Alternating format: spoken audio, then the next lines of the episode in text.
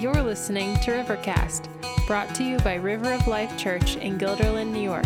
Now, here's Pastor Steve. One of the things that some of you may know about me, but not everyone might, is that um, one of my hobbies is restoring furniture. I do woodwork. Um, it's not something I do professionally by any means. My father was a carpenter his whole life, and um, I kind of inherited some of that from him. I'm by no means the master carpenter that he was, but I do enjoy um, finding old furniture, uh, you know, 60, 70, 80, 100 years old, that's on, on its last leg, and then restoring it back up and seeing people use it again. It's just something that kind of um, relaxes me and allows me to kind of get out of my head and some of the things that are going on in regular life. So I enjoy that. And what happens is that usually works for about eight to nine months until I fill the basement with furniture. And then my wife says, All right, we need to get rid of all this furniture, whether it's give it away, which we do sometimes, or possibly, you know, bring it to like a garage sale or a flea market or something like that, and just try to get rid of this furniture that we've made. So um, about two years ago, we loaded up our vehicles with this with a bunch of furniture that we had restored, and we brought it down to this flea market craft fair that they have in Woodstock, New York. Um, they do a, do it in a park right in the middle of Woodstock, and it's a nice little setup. So we get there and we set up our little area, and we're um, meeting new people. It's nice. You get to chat with people and hopefully offload some of the furniture out of my basement.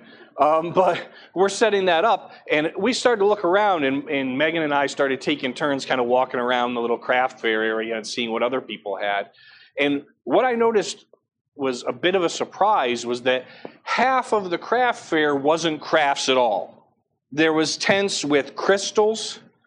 There was tents with people that were doing um, spirit animal totems.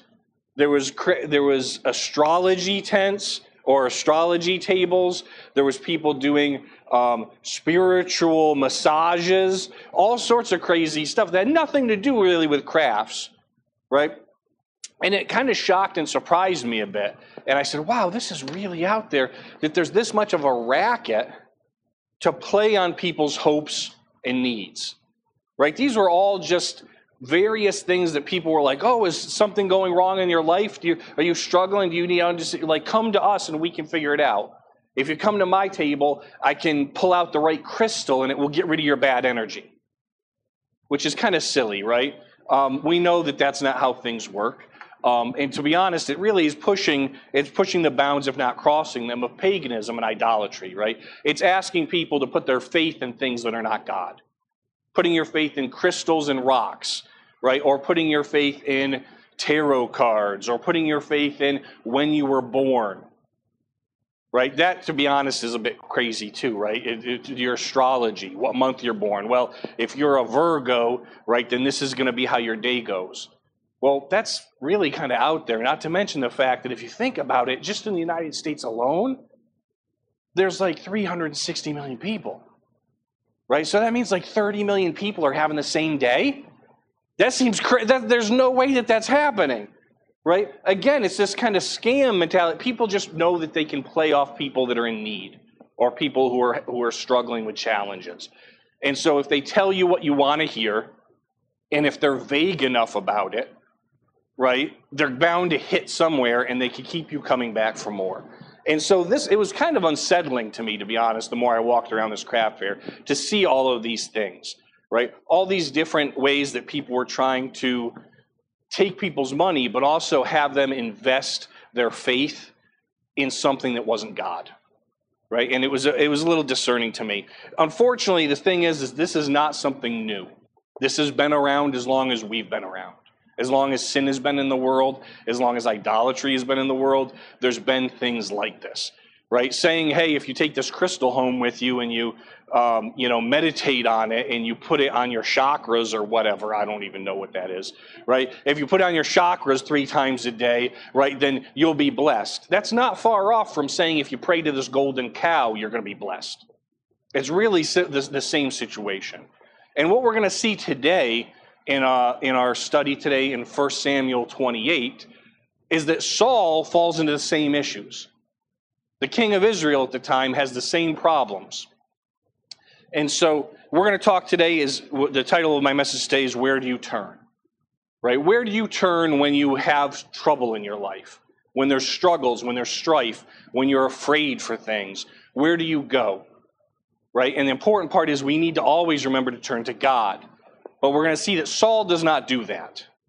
And it leads to his demise, um, unfortunately. But we're going to see kind of what this is almost, 1 Samuel 28 is almost like a, a model in what not to do from Saul's perspective, how you shouldn't handle things. And so we're going to be able to look at that and then apply it to what we should do. So as we open up, I'm going to read through 1 Samuel 28. Read, read along with me. It says, In those days, the Philistines gathered their forces for war to fight against Israel. And Achish said to David, Understand that you, that you and your men are going to go out with me in the army. And David said to Achish, Very well, you shall know what your servant can do. Achish, if you don't recall, is the king of the, of the Philistines. And David, if you remember from our last chapters, has taken refuge with the Philistines from Saul, who's trying to kill him. And so the king of the Philistines says, Listen, we're going to go fight Israel and Saul, and you're going to come help because I've been helping you. And Achish said to David, Very well, I'll make you my bodyguard for life. Now Samuel had died, and Israel had mourned for him and buried him in Ramah, his own city. And Saul had put the mediums and the necromancers out of the land. The Philistines assembled and came and encamped at Shunem. And Saul gathered all of Israel, and they encamped at Gilboa. When Saul saw the army of the Philistines, he was afraid, and his heart trembled greatly. And when Saul inquired of the Lord, the Lord did not answer him, either by dreams, or by Urim, or by prophets. Then Saul said to his servants, Seek out for me a woman who, who is a medium, that I may go to her and inquire of her. And his servants said to him, Behold, there's a medium at Endor. So Saul disguised himself and put on garments and went, he and two men with him. And they came to the woman by night, and he said, Divine for me a spirit, and bring it up for me, whom I shall name for you. The woman said to him, Surely you know that Saul, what Saul the king has done, right? How he has cut off the mediums and the necromancers from the land. Why then are you laying a trap for my life to bring about my death? If mediums or people or necromancers, people trying to talk to the dead, were caught trying to do that in Israel because of Saul's decree, they were executed. It went with the law of God from the Pentateuch.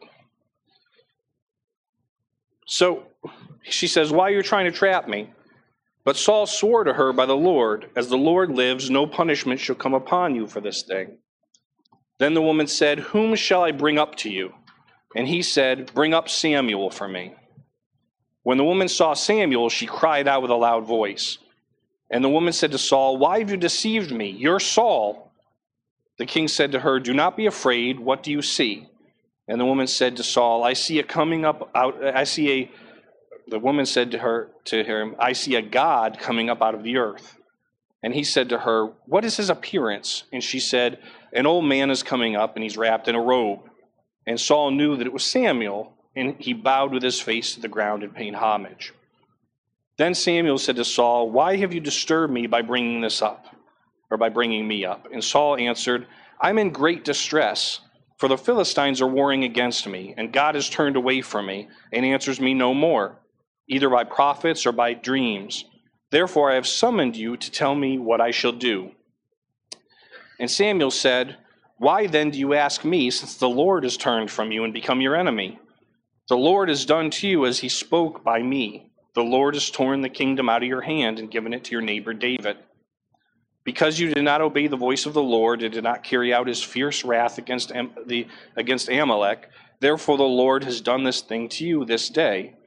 Moreover, the Lord will give Israel also with you to the hand of the Philistines. And tomorrow you and your sons will be with me. The Lord will give the army of Israel also into the hand of the Philistines. Then Saul fell at once full length to the ground, filled with fear because of the words of Samuel and there was no strength in him, for he had eaten nothing all day and all night. And the woman came to Saul, and when she saw that he was terrified, she said to him, Behold, your servant has obeyed you. I've taken my life into my hand and have listened to what you have said to me. Now, therefore, you also obey your servant. Let me set a morsel of bread before you and eat, that you may have strength when you go on your way. He refused and said, I will not eat. But his servants, together with the woman, urged him, and he listened to their words. So he rose from the earth and sat on the bed. Now the woman had a fattened calf in the house, and she quickly killed it, and she shook and she took flour and kneaded it, and baked unleavened bread of it. And she put it before Saul and his servants, and they ate. Then they rose and went on with their night. So when we open up here, it's kind of a long piece. It's A, it, we had we had looking through a whole passage, but when we open up here, we see that Saul is terrified. Saul has come upon hard times. Um, the the whole book of First Samuel begins and ends in very different places. It begins with the birth of a prophet, with Samuel, and we see him born and being raised up, right? And it ends with the death of a king with Saul's demise, which is really where we're about to happen in the upcoming in the, in the next upcoming chapters. And so it's it's a very different ending from the beginning, and we'll see kind of why that is. So the first point that we kind of hit on today is that hard times are real. We're going to have hard times. And Saul has come upon what hard times are. Hard times look different for all of us. But why is Saul so afraid? What's Saul's actual situation look for? We see here the Philistines are upon me. The Philistines are making war against me, right? What's that really look like? What's the situation Saul's come into? Well, I got a, a visual for you so you can kind of see. So this is the day. This is the land of Israel at the time, right? Um, the Philistines had been here fighting them for quite some time, as we know, right? Um, if you look at the area that I've circled in blue, there's five cities: Gath, Ekron, Ashdod, Ashkel, um, Ashkelon, and Gaza. Those five cities are where the Philistines originally set, set themselves. The Philistines have been a, a warring nation with Israel for a while now, but the people of Israel actually came out of more so Greece. They came out of um, the, the Grecian peninsula area, and they had moved down into the Middle East, actually across the Mediterranean, to try to take more land. They moved down from the Greece, from the area of Greece, um, from the Aegean Sea area. They moved down and first tried to attack e- Egypt. They came across the sea, tried to attack Egypt, and were severely outclassed. The Egyptian Empire kind of handed it to them. They beat them down pretty severely, and so they left Egypt and started working their way around the, the Mediterranean Sea. And that's where they ended up settling in these five cities, which was in the southern end of the Israel area. That was what it looked like initially when Saul became king as well. Now, near the end of Saul's reign, the Philistines own everything that's yellow. So they've expanded from just their five cities, they've expanded down a little bit, and they went all the way up to the Sea of Galilee, which is in the northern area of the land of Israel. And if you notice, they've entirely cut Israel off from the Mediterranean Sea. So they've really been they've been kind of winning the war here. They've been taking a lot of land and they've really been they've been cutting in now all the way to Beth Shan. So they've been cutting in, they came all the way up and now are cutting over, and they're basically boxing Israel in. And as a king, Saul's going, This is crazy. We've lost so much land, they're on me. And now Saul is up near the top there where Jezreel is. In, in this um, in this chapter, we see he goes to Endor, which is all the way up at the top. So they're up there fighting now. So he's really kind of gotten himself in a situation. And that's what we need to, to remember as well is that Saul's enemies have been able to take this much land because Saul's enemies, the Philistines especially, they perceive Saul as a weak king. And they're not wrong. Because while Saul should have been fighting the Philistines and raging war, he's been obsessed with killing David. And his enemies know this. God told him, don't go after David. Samuel told him, don't go after David. The priests told him, don't go after David. His son Jonathan told him, don't try to kill David. Yet he's been obsessed with chasing and trying to kill David instead of fighting the war he should have been fighting as king. And now he's almost lost. So now he wakes up and goes, Oh my gosh, I'm surrounded. And he's kind of freaking out. He's, a, he's afraid. He finds himself overwhelmed. David, at this point, had taken refuge down in Ziklag. It's at the very bottom of the yellow section. At the beginning of this chapter, we see that the king of the Philistines talks to David. They had let David kind of stay down there in Ziklag. Um, while the king of Israel, Achish, the king of, of the Philistines, is up in the north fighting with, with Saul. And he told David, you know, hey, you guys, you and your men can, can stay down there. And David took the town of Ziklag and he said, you can down there. And David said, yeah, well, I'll be down here and I'm going to run raids with my guys. And we're going to run raids against Israel to help you out. While you're in the north, we'll be fighting in the south. It was kind of a lie. David told them that, but actually, what David's doing is running raids against the Am- the the, Amal, uh, the yeah the Amalekites. If you see the land, the green land down there is Amalek, which is the land that Saul was supposed to wipe everyone out of and, and didn't. David's been running raids against them.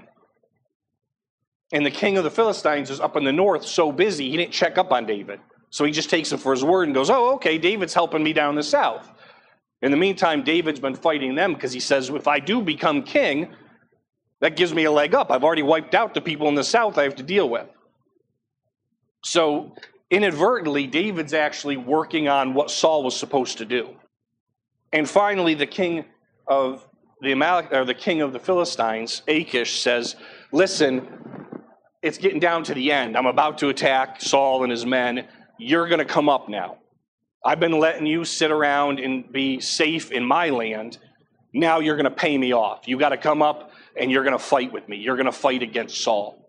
This is kind of an issue for David, too, because remember, David had vowed not to kill Saul, right? He had a number of opportunities that we saw in the last few weeks, and he didn't take them. He actually said, showed Saul, look, I could have killed you, and I didn't, because you're the man God made king, and I'm not going to do that. It's against God and you.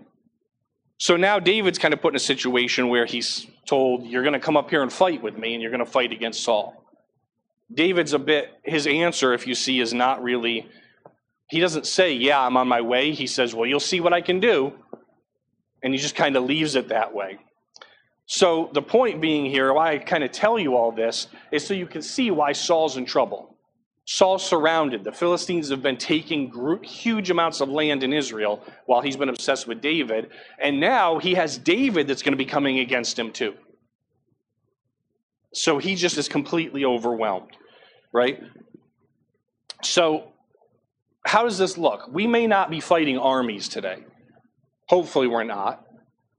But we do find ourselves in situations where we can feel overwhelmed career issues, right? Family strife, sickness, death in the family. There's areas where we can feel like we're overwhelmed and we don't know what to do. Um, it's during those times that we need to be we need to seek out God instead of seeking other areas, right? And we're going to see that Saul doesn't really handle that that um, well as we continue to go through, right? Um, we can be we can be overwhelmed by depression, by hopelessness. These things are very easy in our sinful nature, especially to be overwhelmed by. But what we got to remember is that there, we have to go about this the right way, the way that God's word tells us to, and we need to seek the right person, and being in God.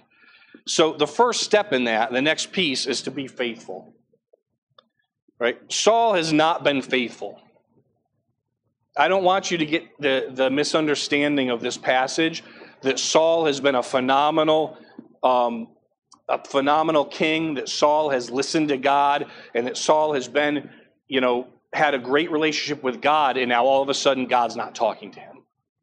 That's not the situation here. Saul has not been faithful at all. Saul, matter of fact, has been actively rejecting God. There's been a number of ways he's done this. Initially, he was supposed to kill the, the, the Amalekites. He was commanded by God kill all the Amalekites. Everybody. Just go in when you fight the Amalekites and kill everybody there. Kill all their livestock, burn the house, get rid of everything. Because God knows that these are enemies of his people and enemies of him. And Saul didn't do that, if you remember. He killed most of the Amalekites, but he kept all the best livestock and he they looted. They kept all the best stuff from the Amalekites. And he said, Well, you know, I didn't think that you'd want me to do that. Well, look at I took some of these best ones and I, I we we sacrificed them to you, God. right? And he tries to come up with an excuse, but the choice was he didn't listen to God. God gave him commands and he didn't listen. So he rejected God at that point. He's also become obsessed with hunting David, even though God and Samuel have told him not to. And in that point, he's rejected God also. We have this pattern of God telling him things and Saul not doing them unless he feels like it. He's also turned from God by stopping to listening listening to Samuel. Samuel is the prophet. He's got he speaks for God. He conveys messages to, to Saul from God, what God wants. And he stopped listening to Samuel because he didn't like what he was being told. So he's so he's actively rejected God in that that manner too. Um, he's rejected Samuel's counsel and he's rejected the guidance of God. In chapter 22, not long ago here, there was a situation where there was 85 priests of God. And Saul had these priests killed because of his obsession with David and his paranoia. David was allowed to escape from a town, and Saul came into the town and said, Well, how come he escaped? And the priests were like, Well, we're not going to kill him, he's anointed. Like, and God said, You shouldn't be, you shouldn't have been chasing him anyway. We weren't gonna we weren't gonna fight David, we weren't gonna kill him, so we just let him go. And so in retaliation, he said, Well, you're all against me. You're all for David, you're all against me. And he kills 85 priests of God. So he's not just actively annoy, uh, he's not just actively ignoring God now, he's physically going against God. So he's not a faithful person whatsoever in, these, in this situation.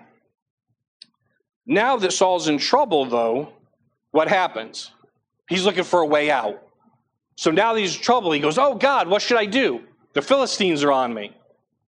Well, wait a second. You didn't have a relationship with God. You have ignored everything God's told you.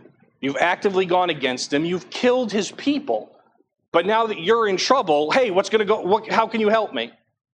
He's not being, and it says here that God, you know, he's, he says God didn't respond to him. God hasn't talked to him when he's asked.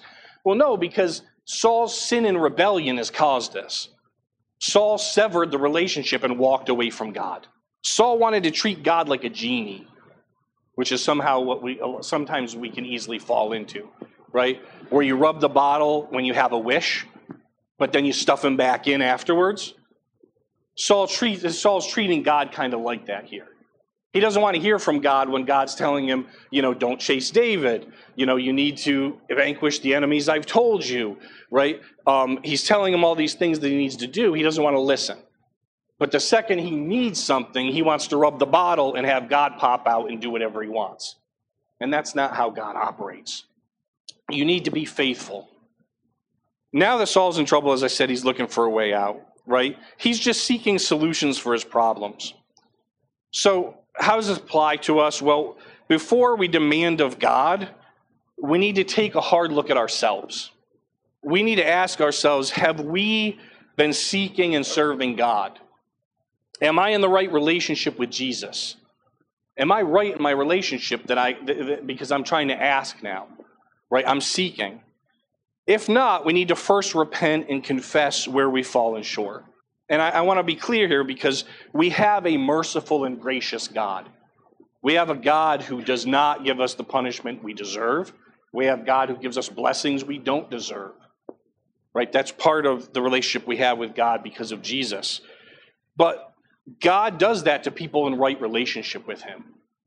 And God is gracious and merciful to people who are repentant and people who say, who open their heart to Him and say, I know I've messed up. I'm sorry. Please help. Come into my heart and, and, and help me. Saul is not that person. Nowhere here has Saul said, I messed up.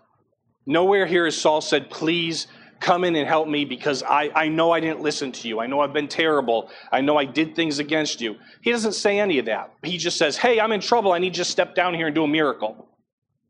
Please come in and take out the Philistines.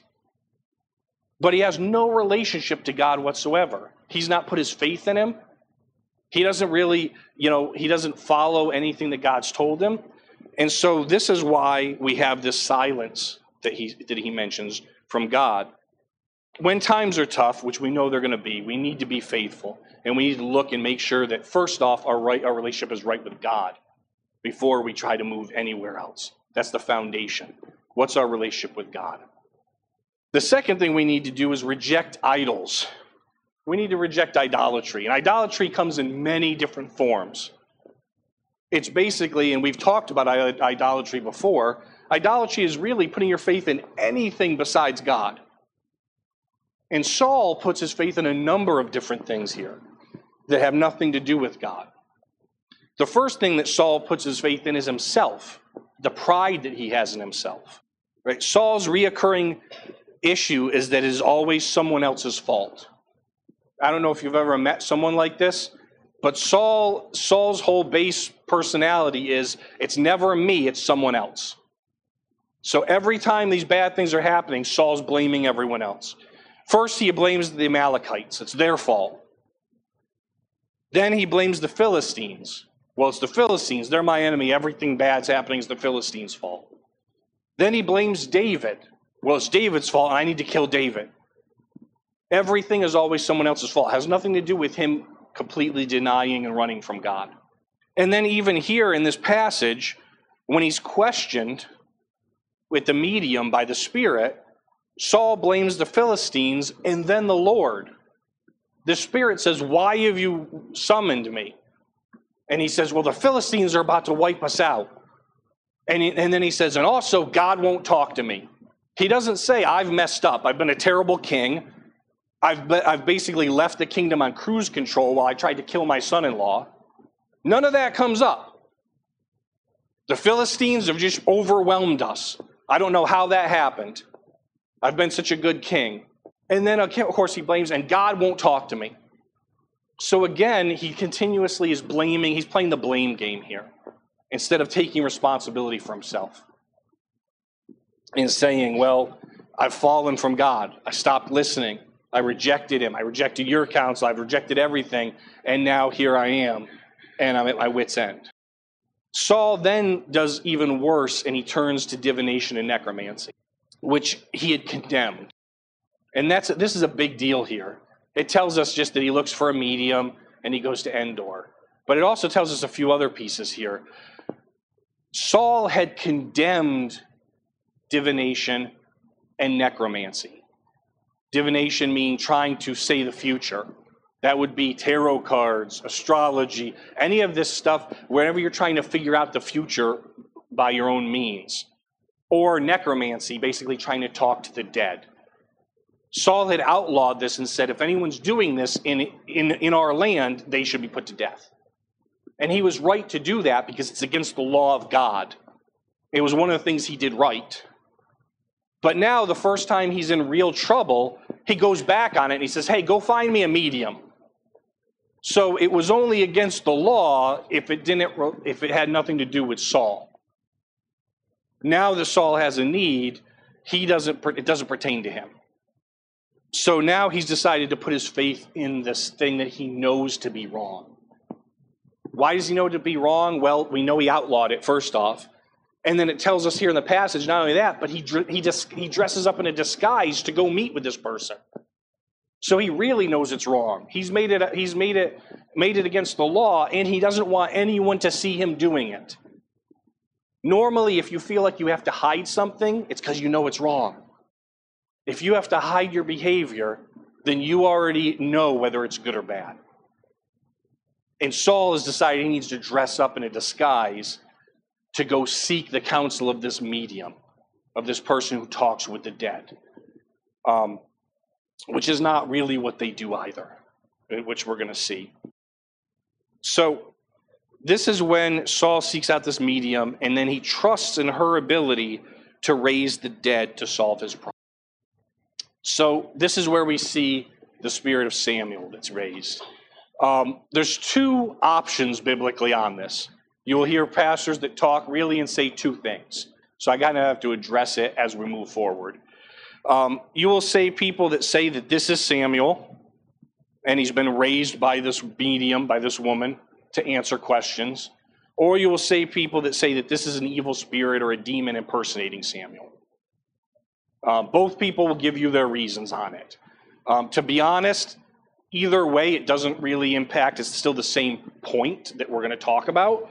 But I got to kind of throw it out there just so you guys know kind of where it is. Where I would stand on this is I stand definitely in the in the party or the camp that says that this is an evil spirit or a demon that's impersonating Samuel. And I'm going to give you some of the quick reasons why I think that. Um, you, if you don't agree, that's up to you, and you can do that. But I'm always just going to throw out kind of why I think that. First off, divination is against God. God has said that all throughout, right? Divination and necromancy is against God's word. God does not um, go against his own word. God does not contradict himself. Right? God has many methods of talking to people. He spoke to them directly. He spoke through prophets. He spoke through angels. Right? He's even spoke through inanimate objects like a burning bush. But he never spoke through something that was an idolatry. He never spoke through a golden calf to people because he'd said that was wrong.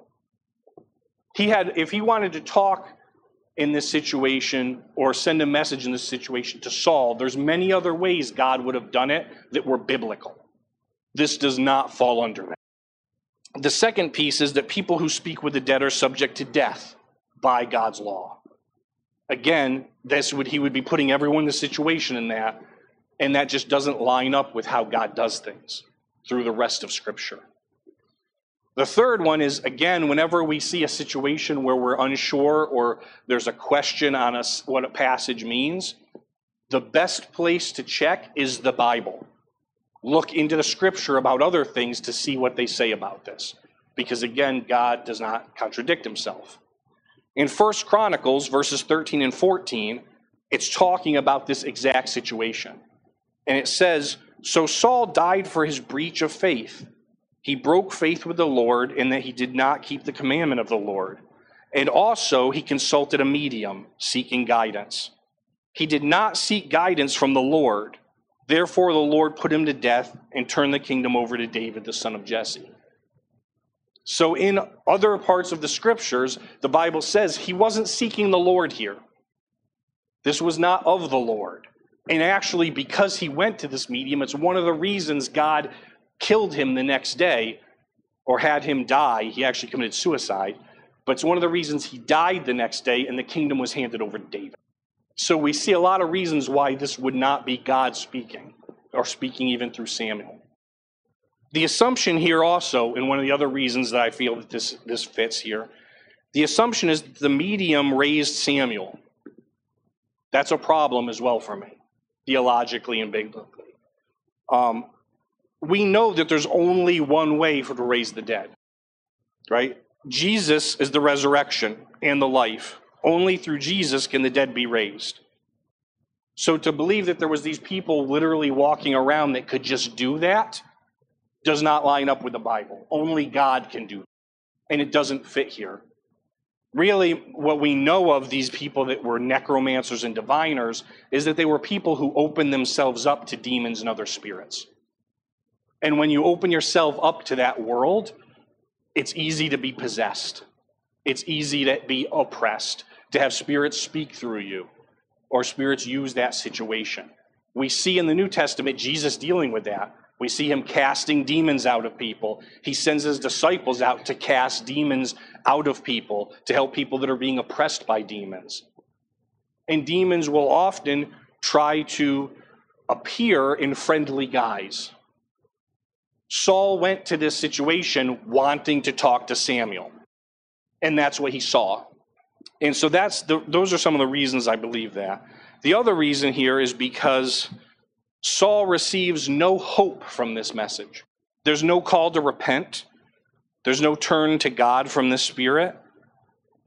Right? If this really had been Samuel he was communicating with, Samuel was a prophet of God. Even though Saul's in a bad spot, Samuel's first message would have been get right with God. Turn from, turn from what you're doing. The problem you're in is because you rejected God. Listen to God. It's not too late. It's never too late for us. It's too late for his kingship, but he knew that quite a while ago. Right? David's going to be king. But for his soul, it's never too late. And if this had really been Samuel, Samuel would have said, Listen, you need to, don't listen, worry about the other nonsense you're worried about. You need to turn to God. Repent. Confess what you've done against God and turn to Him. There's hope for that. But there's no hope in this message. This spirit that he identifies as Samuel, and really, if you read this, David, or it's Saul who says that's Samuel. And then from that on, it calls the spirit Samuel. But Saul's the one who identifies and says, Oh, that's Samuel. It's an old guy in a robe? Yeah, that's Samuel. Because he wanted so badly to talk to Samuel. But the spirit only gives him, the only message it gives him is listen, hope's lost. God hates you, you're his enemy, and you're going to die tomorrow. The only message that's brought here is misery. And that's what evil spirits and demons want to prey on people for. They want to bring chaos and misery right? I've heard some people who've tried to argue against that, and they said, well, if it was a demon, they would have told him all these great things. No, because that wouldn't have caused them misery. It wouldn't have caused them to tear, to fall to his, to his face and to give up hope. The only message he gets here from this is because he went about it the wrong way. He put his trust in these demonic forces, in these divination and necromancy, and so he got what he asked for. He got a condemning message that said, All's lost, you're going to die tomorrow. And there was no call to God. There was no call to, to, to, to try to repent or to give himself to God. Regardless of what the Spirit is in this situation, though, the point's the same. Saul should have reasserted his faith in God here. If God wasn't talking to him, and especially he's not hearing from God because he had rejected God, he should have turned to God more. He should have prayed more and said, Hey, I've messed up. I know what I've done. I, I killed your people. I've not listened to you. I've done whatever I felt I thought was right, not what you were right. And I, I'm just give, I'm putting myself at your feet. And it's not what he does. Even after this bad message, he then waits around for hours for this medium to cook a meal, and then he sits and eats with her. These people who he said, if you're doing this stuff, you're going to die, he not only used them in the situation, but then he sits and eats a, meal with them instead of, again, using this time. If you were told today, hey, you only have a day to live, you might want to think about how you're going to spend that day. I'm going to be honest, I would want to make sure I'm right with God. And that never crosses Saul's mind. Um, we don't see Saul, David is not perfect either when we see him as king later in the scripture. But David, we see even from the Psalms, always calls out to the Lord. We see a strong relationship that David has with God. And Saul doesn't have that. Saul's relying on himself, and he only turns to God when he needs something. Or if God, or what God tells him lines up with what he wants to do. So he's not putting his faith there. Instead, he puts his faith in himself. He puts his faith in these mediums who are necromancers and diviners. He's put himself every, he's put his faith everywhere but God. Too often we're tempted to look for the easy answer. And that's what that's what Saul's doing here. He could have repented to God, but that would have been difficult. He would have had to step out of his own way. Because in order to do that, you have to admit you're wrong. It's much easier to just look for other options. So he looks for every other answer there is. And we can fall into this too. Like I mentioned in my opening story, right? There's people with crystals, there's people with uh, mediums, astrology, right? What's my horoscope tell me? Well, I live by that. Well, I'm going to have a great day because Mars is in alignment with Jupiter, right? I don't know how you think a planet that doesn't know you is dictating what you have to do today, right? The, again, putting your faith in things that have nothing to do with God because it's easier than admitting I'm wrong and I need God. Matter of fact, a lot of these kind of new age, as we would call them, even though they're very old, as we've seen, right? There's been divination and, and, and necromancy and paganism as long as there's as long as we've been here. Right? Although we take to call them new age. But a lot of these new options that we look at are really just opportunities to not take advantage or to not not to not take advantage, but they're opportunities to not basically take responsibility for ourselves. Because if I, if I can find a quick answer, if I can rely on crystals, if I can rely on tarot cards, if I can rely on astrology, if I can rely on the new social media fad, right, then I don't have to take responsibility for myself. None of those things are going to forgive you. None of those things are going to have mercy or grace on you. God will. And all you have to do is say to God, hey, I messed up. I know I need you.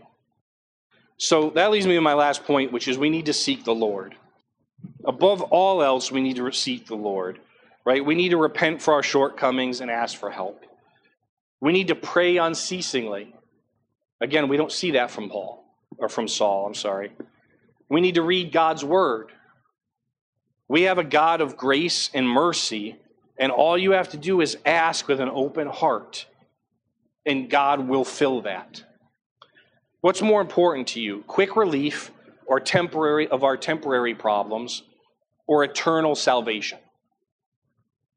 Any problem we have, even Saul's problem here, he was losing a war and he was surrounded by, by, by his enemies.